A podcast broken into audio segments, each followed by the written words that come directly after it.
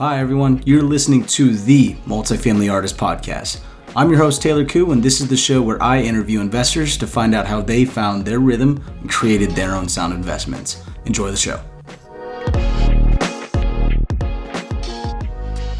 What's up, everyone? Welcome to the Multifamily Artist Podcast. I'm your host, Taylor Koo, and this is the show where I interview multifamily real estate investors and discuss how they found their rhythm and created their own sound investments.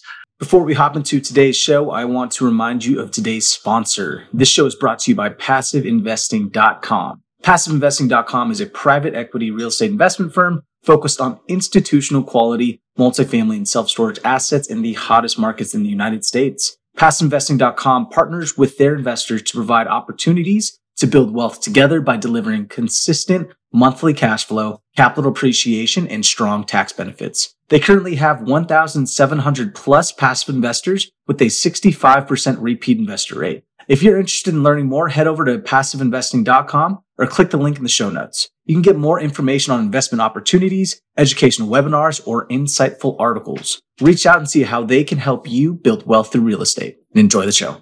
Now, for today's guests, we have Nick Earls and Eric DiNicola. They are real estate investors focusing on multifamily and also developers. They purchase and syndicate large multifamily properties in the Southeast and develop luxury multifamily condominiums in the Boston market. They also develop affordable housing and have experience with land entitlement. They've developed over 56 million dollars worth of real estate with an additional 40 million of upcoming projects which most of were and are luxury condominiums based in Boston, Massachusetts. Please give a warm welcome to Nick and Eric. Hey, thanks, thanks for having, us on. us. Yeah, I, I, will have to say, you know, both of you, I've, I've heard both of you on podcasts before. You both have very nice, deep radio voices. Uh, so, all right, thank you. Yeah, good of to, course, of course. It's a pleasure to have you guys on. Now, uh, aside from just that little intro, uh, I'd love to have you guys give the listeners a little bit more about your background and also your focus. Yeah, so Eric and I have been friends for almost 20 years now. Met each other when we were in high school. The two of us kind of always had a bit of a rebellious streak or, you know, independent streak. so we had this idea, you know, we're not going to work for someone else's company, but we were kids. We didn't really know how we do it. Um, I got my real estate license out of college. We had went to different colleges and I was selling smaller apartment buildings. And I, I, said to Eric, I think this is the way, you know, this is the way we could kind of break free from the cycle and, and start our own thing. So we wanted to buy a rental property, but we didn't have any money. We were young, you know, in our early 20s at the time. Didn't know anything about raising capital or anything at that point. So we were saving up money for a couple years and in that time period, our goal kind of shifted because we saw an opportunity in condominium development. So Boston, and there's a bunch of markets where condo development's good, but the situation in Boston is a lot of high paying life science industry workers have been moving into the city. We exceeded our 2030 population projection a few years ago. So we, you know, we've been really ahead of the projections there. And a lot of these people, as I said, they're high paying. You know, you've got Moderna, one of the vaccine producers in, in Cambridge. You got a lot of biotech firms here. A lot of them want luxury rentals, but also a lot of them want homeownership units, condominiums that they can own and live in the city and, you know, have access to urban amenities. And a lot of their employers are located within the city. So this has led to, you know, a huge spike in prices so we saw an opportunity there in condominiums and in kind of emerging neighborhoods of Boston where some of these people were getting good deals. And in the years since then, you know, the prices have almost doubled or tripled in some of these neighborhoods. But our first project was a, um, a smaller job. It was a two family that we added a third unit to. And we've been doing it ever since. Eric could kind of go into his background but that's kind of the beginning of our company. We're going to dive into that first development, but you know, before Eric goes, actually after Eric goes goes into uh, his introduction. Oh, thank you, Taylor. Yeah, I mean, as Nick said, you know, we've been friends for almost 20 years at this point. You know, I had kind of an engineering and math background, went to college, and you know, the first uh, semester is in an engineering class, and the uh, and the uh, professor said, "Okay, who who do you guys think you know makes the most money um, at an engineering firm?" And he's going over and and and anyway, the the result was he basically told us you're not going to make the most money if you're just an engineer. And, and I was like, oh, okay, well, you know what? Maybe that kind of changes what I'm what I'm thinking because at that point I'm thinking, okay, got you know college debt, got to figure out some way to set up for the future. This is what I know how to do, but I kind of just went into engineering because that's what I was good at, and I thought that that was kind of the route. So anyway, that got me thinking. I had already known, you know, as Nick said, since high school that we kind of wanted to do something on our own um, even though we weren't, you know, living in the same state anymore at that point, uh, we were still always talking and connecting. And I decided, you know what, I'm going to switch into finance.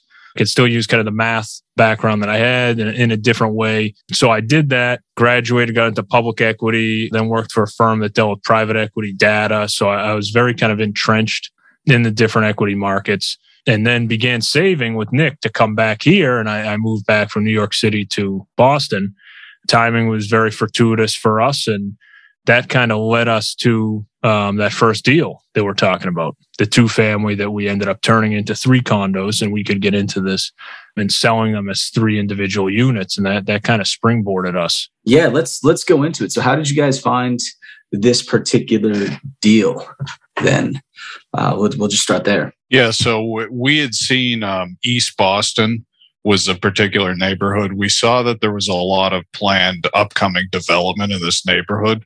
So we were actually just looking on MLS okay. because, you know, we saw that there was going to be a lot, you know, hundreds of millions of dollars invested by larger developers. And that kind of gave us a good idea. Prices were already starting to rise and they've risen, continued to rise since.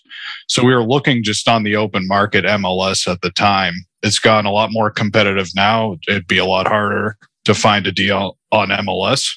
But at the time, people kind of had a, a perception of that neighborhood as, oh yeah, no one's going to buy there. The, the airport's there and there's planes flying over. That's kind of the reputation it had for decades. So you could get some good deals on the open market at that time. Um, nowadays, we don't get too many deals from MLS. A lot of it's just direct from brokers, but different different time period. It was an emerging market. So, you know, if you can identify an emerging market, you might be able to get deals on MLS. And, and where did you learn to identify the emerging markets?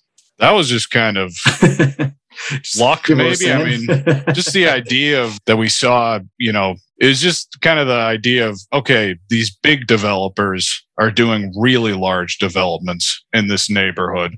And then a lot of people have this idea, oh yeah, the airplane's flying over. The kind of the, the contrast to the two just just made us think, all right, this is kind of worth looking at because we could get deals there. But we knew that the big players were already thinking this is a place to invest in, which was kind of all the proof we needed, you know, and th- there was obviously some risks there, but it worked out for us. Ned, did you guys go into it thinking that you're going to be adding a third unit and that was just the strategy y'all wanted to implement and that was the your criteria for looking at different properties or it was it just at that time it made the most sense? That was, you know, it, it kind of a combination of two. That specific one, once we identified it, that was the plan right away. You know, we knew this is what we're going to do. It's going to be three units. We have to expand the building footprint a bit, add an addition, completely gut the existing building. It was in a three family zone. So we were allowed by right to do three units as long as we met all the kind of dimensional setback requirements, height, you know, kind of floor area ratio is a big thing in Boston. It's kind of just like the massing, the city's metric for kind of massing how it'll look on that particular property. But I mean, you know, if we had found something where it was an opportunity to do two units and we can make money or four or five, you know, we, we would have then, we didn't say, okay, it has to be a three unit. But that was where we saw the opportunity. And what ended up happening, kind of Nick alluded to this, was okay, we figured it out. We said, okay, this is how far back we can go from the street. This is how high we can go, all these sort of things. This is what these condos sell out for. We got everything kind of wrapped up and, you know, quantified. Um, then we submitted the plans because it wasn't, we weren't trying to get any variances or zoning relief. We were building something fully within the code. Um, which is harder now. You're not going to find that many deals. You can make a lot of money in Boston doing that. It's it's definitely tougher than six years ago, six seven years ago. So we we did that, And we had a little setback at the beginning where we, you know, it was all our money we saved. It was in plans examiner rejected the plans and said, actually, you guys, you know, uh, you don't meet this o- open space requirement. Just another one of the items on the list. You know, you weren't set back far enough here. So we kind of had to argue with him. Nick was going back and forth and we proved that, yeah, this we did. And he actually relented and, and gave us the building permit, which isn't always the case in Boston. Nice. But most of our projects at this point are zoning relief projects anyway. So it'd be rare to find that. But when you do, you know, you just build it perfectly within the code. So we did there. It was three units.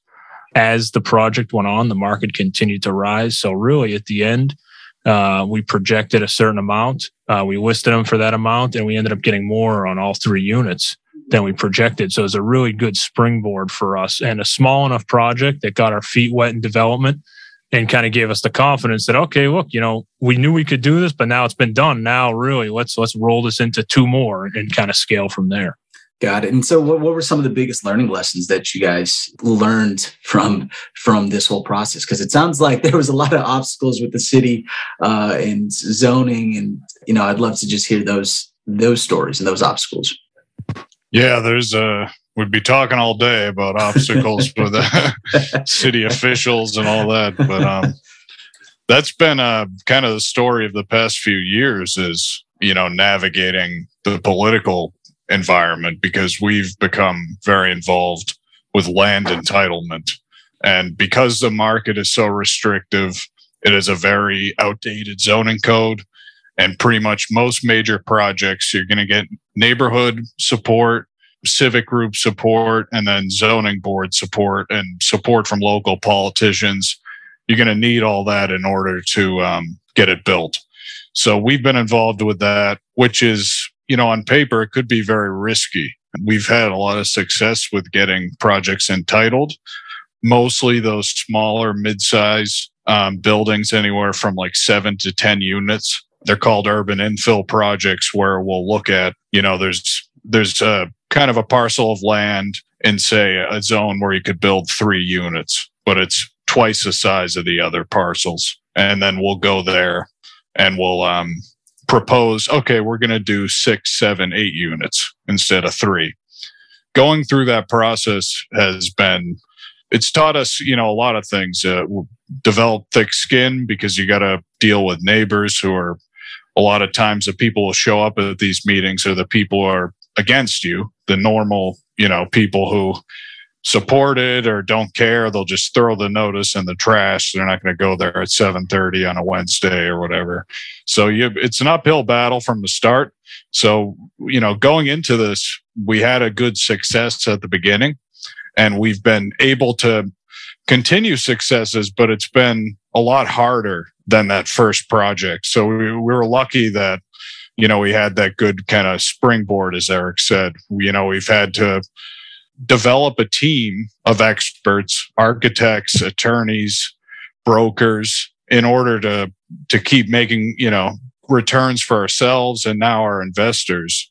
And the challenge of it has, has led us to evolve, really, but it, it wasn't always easy along the way, of course. And so you know, it, it, gets me to think. I mean, I because so I'm based in California and with San Francisco, and then also San Jose. It seems to be uh, very dense and heavily populated, similar to Boston. Now, are these condo conversions? I mean, it seems like that's just going to be the strategy that most of these other investors are going to be taking on for these investors in these particular areas, right? And so, do you think? I'd love to at least just like know your thoughts because I'm not just too familiar with the topic. But you know, why is it that these condo conversions work out so much more than just like a typical value add, than a typical value add that normal investors, I guess, in, in other landlord friendly states uh, utilize? Yeah, that's it's. We're definitely not, as, as you know, you know, we're not in a landlord friendly state in Massachusetts. yeah. So I, I think we have a couple theories on this as to why this is a strong sort of strategy within Boston. And that's not to say we, we have some rental properties on the side as well that we um, want to continue to build in terms of that's part of the portfolio. But the condo market in Boston is very profitable for developers and has been for five, six, seven years now because of a lot of the things Nick mentioned at the beginning, that the life sciences industry that drives a lot of the employment in that area. It's higher paying jobs. A lot of these people want to live in the city or close to, you know, where they work or close to the action. Um, but they don't want to rent. Um, they still want to be homeowners, but at the same time, you know, they don't want because you know, you know, you can find single family homes in the city, but they don't necessarily want to have to deal with all the stuff that comes with uh, being a owner of a single family. So I think a lot of those factors drive owners to be interested in, in condos. And we just noticed kind of from, you know, the real estate side of things, rents are very high in Boston for sure. But the condo prices on a per square foot basis are also very high. So I'd imagine if you look at kind of the ratio of rents to condo prices, it's a wider gap than in some other major cities. And there's just a lot of interest for people like that that I'm going into. So it's not to say, you know, there couldn't be big apartment building developments where it's, you know, held on to as a long-term investment and it's just renters in there because we still look at those too. A lot of developers do do that, but this is kind of a niche thing that has worked and I don't know for how long. We're still definitely in, in a, a good sort of golden age of it, if you will but it is smart to diversify and look at other types of real estate investments in Boston and outside, which is what we're doing. So we have the luxury condo development, which is working. We've kind of got a um, good expertise in it at this point. We understand the game. We kind of know going in, okay, look, we, we need to sell them for this much or it's not going to work. And then we move on. But we're also, you know, always looking at deals where we could build an apartment building that we could hold on to and rent other sort of long-term investments office conversions where we convert an office to an apartment building and and that would have no condos that would just be a long-term asset but we use some of that condo development construction experience to, to make that happen um, and then also like i mentioned at the beginning of this rant i'm on here the uh, side sort of rental properties we have in in and around boston so that way, the way we look at it is we're kind of dipping our feet in where as many opportunities as we can that still fit within this kind of scope of expertise we have, which mm-hmm. all kind of stemmed from this condo development. I hope I kind of answered your question that it's it's those people who want to buy those units, that demographic. There's still a lot of them in, in, a large enough group that they're very in demand and people are willing to pay a lot for for units like that. Yeah, that makes sense. And then, you know, I I'd also love to know a little bit more about, you know, because because I heard on another podcast that you guys were on where you were looking at office buildings and then turning turning those into condos. I mean, there's not really a uh, an unknown fact that office buildings definitely took a hit, especially during the pandemic. And you know, so I'd love to know at least like some of the vetting process there when you look at an office building and of where you see the opportunity and what that process is like. Do you, do you have to go through a bunch of zoning regulations as well just to get through get get that done? Yeah, you, you definitely would in most cases. Now, you could find an office building where it was zoned for residential, but typically you're going to be looking at an office building in a zone for offices or, you know, mixed use with retail, commercial zone, basically.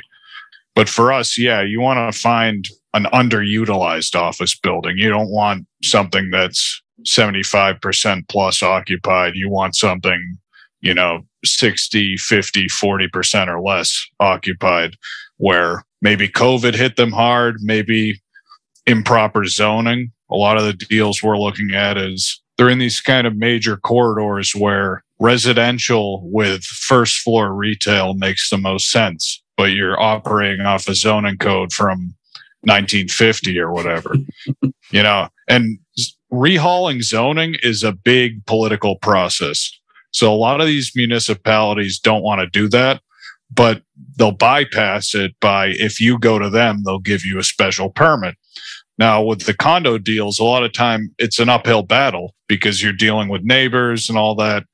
But in a lot of these other towns, you know, satellite cities, of Boston or any major metro area, you'll find more affordable places where they're encouraging development. You know, they want to bring in the people. You know, a lot of these towns, especially in Massachusetts, they're kind of on an upswing after decades of being on a downswing. You know, there were major manufacturing hubs in the 1800s. And then in the 19 the early 1900s they just slowly started to decline.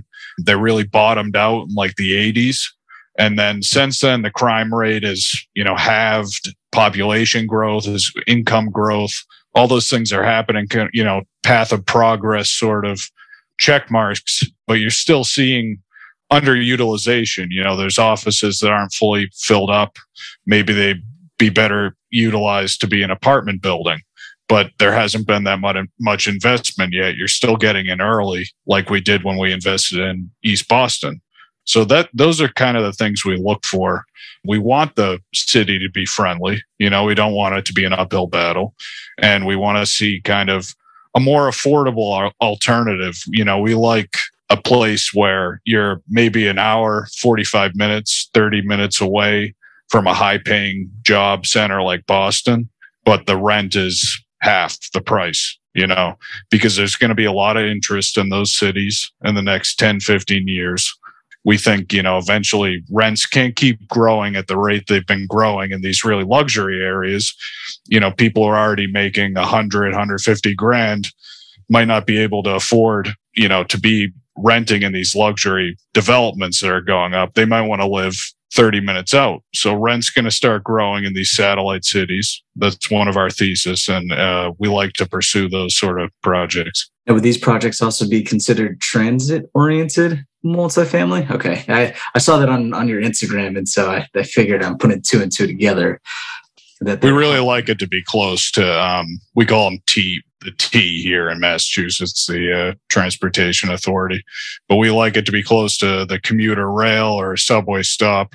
Most of our projects are are within walking distance. Yep. Got it. Got it. Got it. Now, you know, if if you're going and finding these office buildings, you know, maybe like 50 percent vacant, sixty percent vacant, what type of debt do you guys put on these buildings? I mean, I can't imagine Fannie and Freddie to be to be lending out loans for especially at that occupancy rate. But yeah, what kind of what kind of debt? Yeah, you're right. That's that's it. They had you know they want their sort of ninety you know ninety percent uh, occupancy. So what we'll do is it, it's always deal dependent, um, mm-hmm.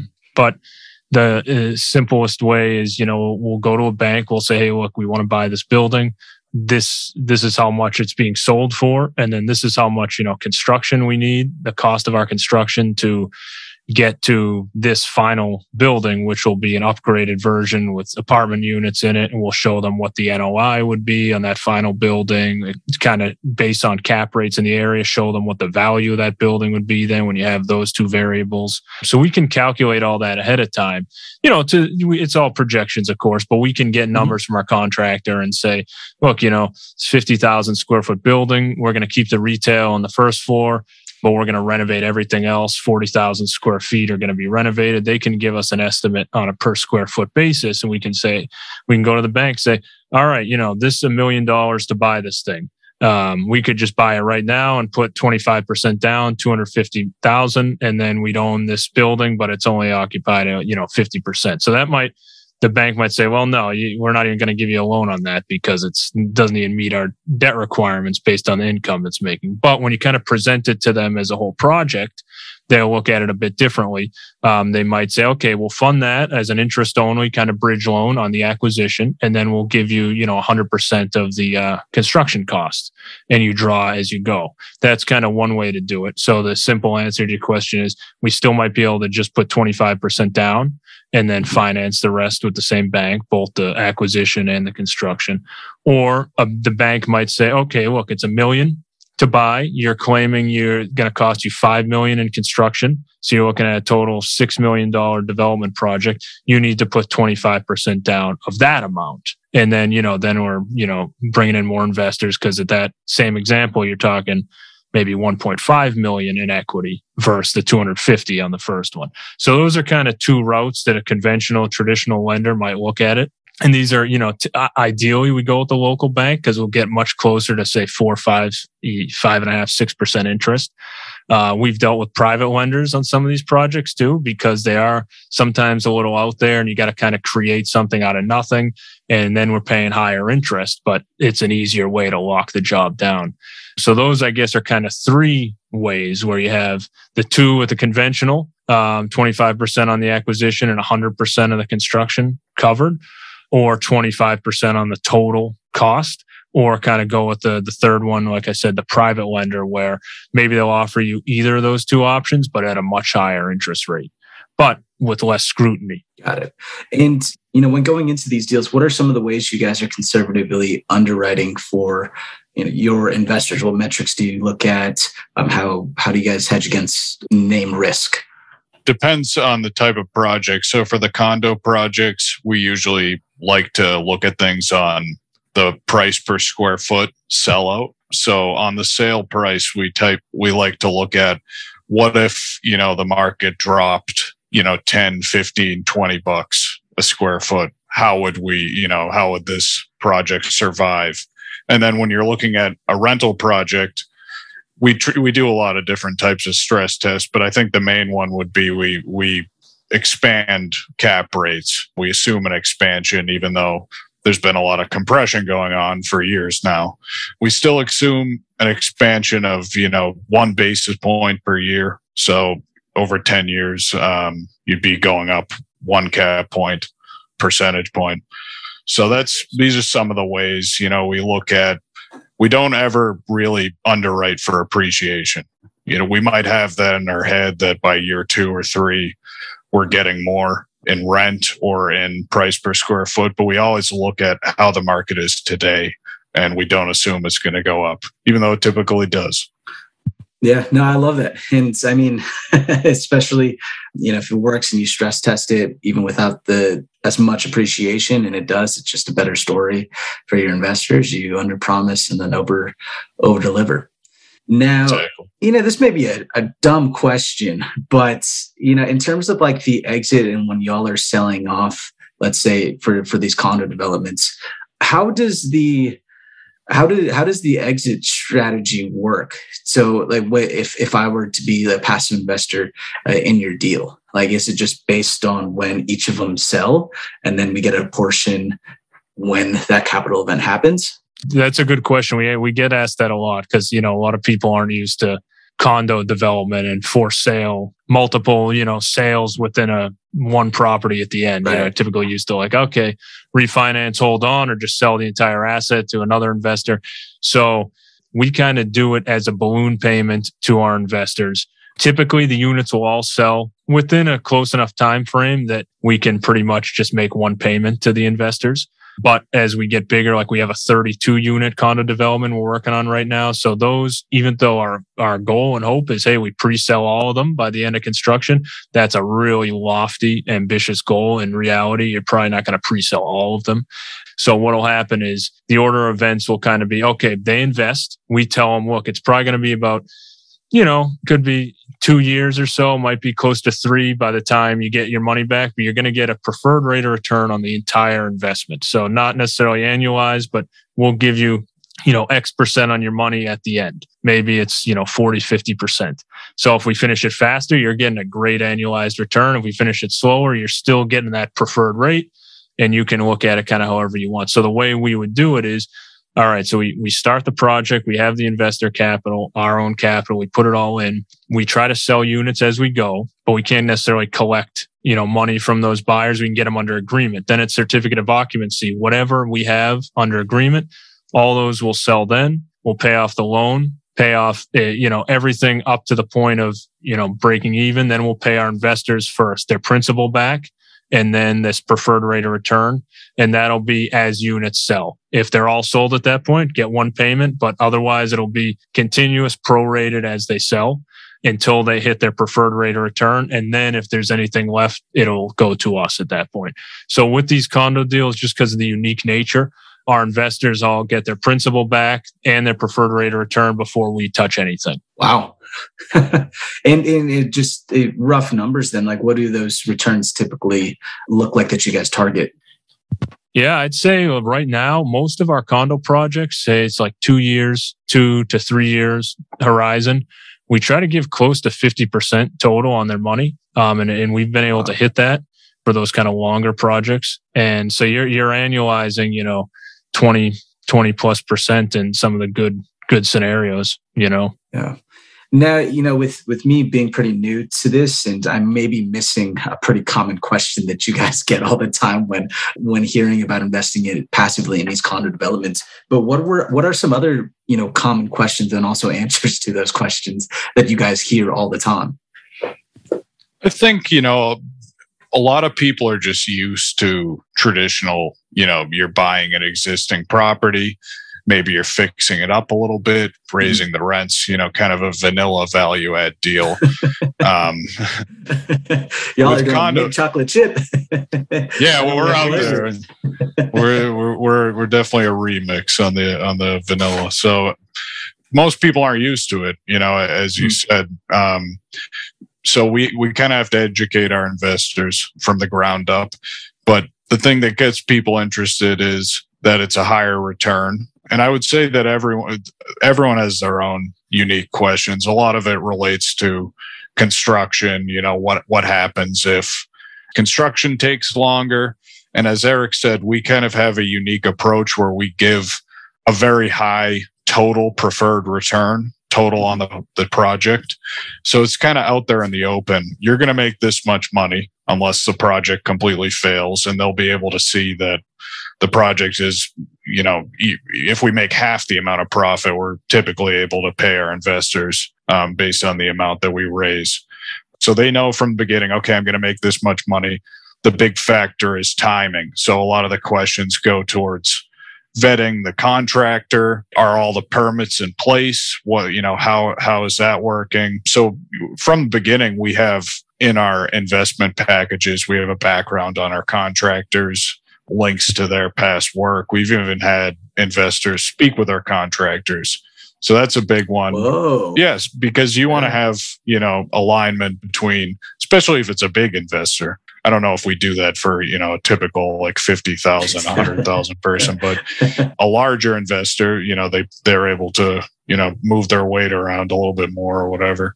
But yeah, we, it's, it's more about a credibility of the construction process because obviously it's a little more complicated than a normal deal. So those are, those would be your typical questions. Got it. Got it. Got it. Well, thank you for sharing. And then now, what's next steps? What's what's the the major focus then for for 2022?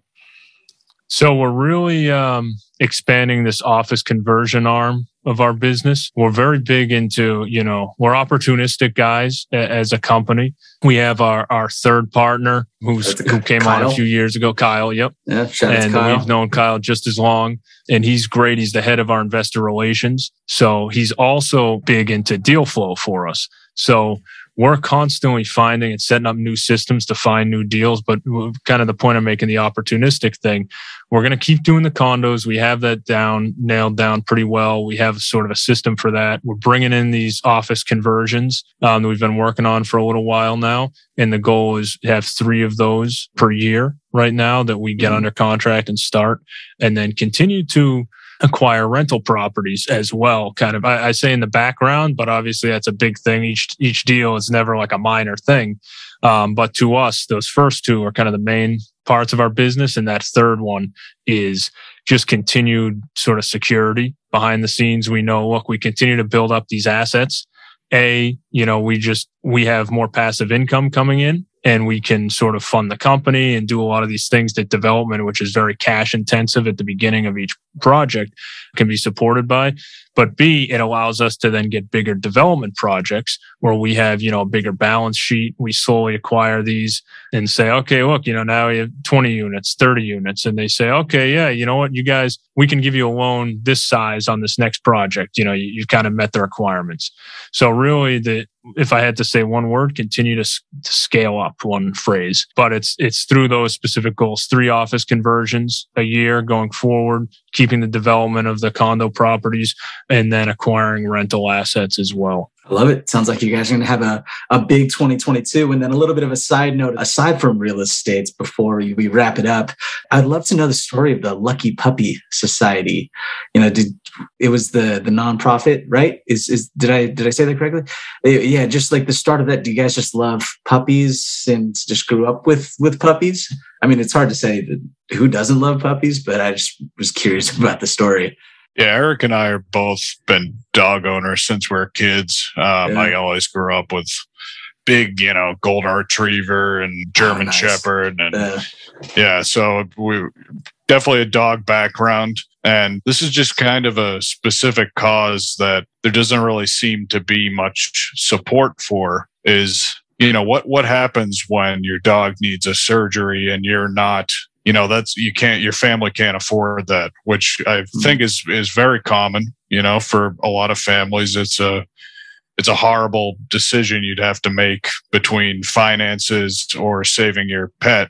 So we thought maybe we could make a difference on by starting this nonprofit but still new. So we're trying to figure out ways we can raise money. You know we're open to donations but right now our main source of income is we sell t-shirts and we also donate some of our profits from our condominium projects into the nonprofit. And the goal is people can go to the website if they know a family or their own dog that's in need that fits this bill, they can kind of sign sign up, fill out a form, and we'll see that and we'll get in touch with them um, within like 24, 48 hours. Nice. I love that. You know, thank you, thank you so much for sharing. Thank you so much for coming on to the show, Nick and Eric. And if people want to get a hold of you, how can they get a hold of you? Yeah, we're our website. I would say is the is the best place. We got a ton of educational resources on there, bunch of articles, investor guides, ebooks we've written. I, I wrote an ebook about the development strategy, an ebook about passively investing into companies like ours. So that's winterspringcapital.com. You can also sign up for our investor club if you're interested, and you'll be able to see our deals as they come out. We're also active on Instagram at Winterspring Capital. Eric and I are also on LinkedIn, Nick Earls and Eric DiNicola.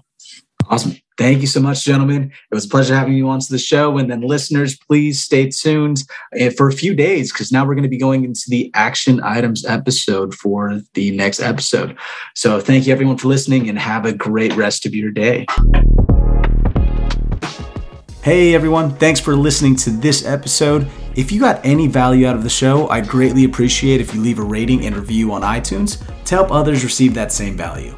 If you're looking to learn more on how to passively invest in apartment buildings or self storage assets, click on my link in the show notes to learn more.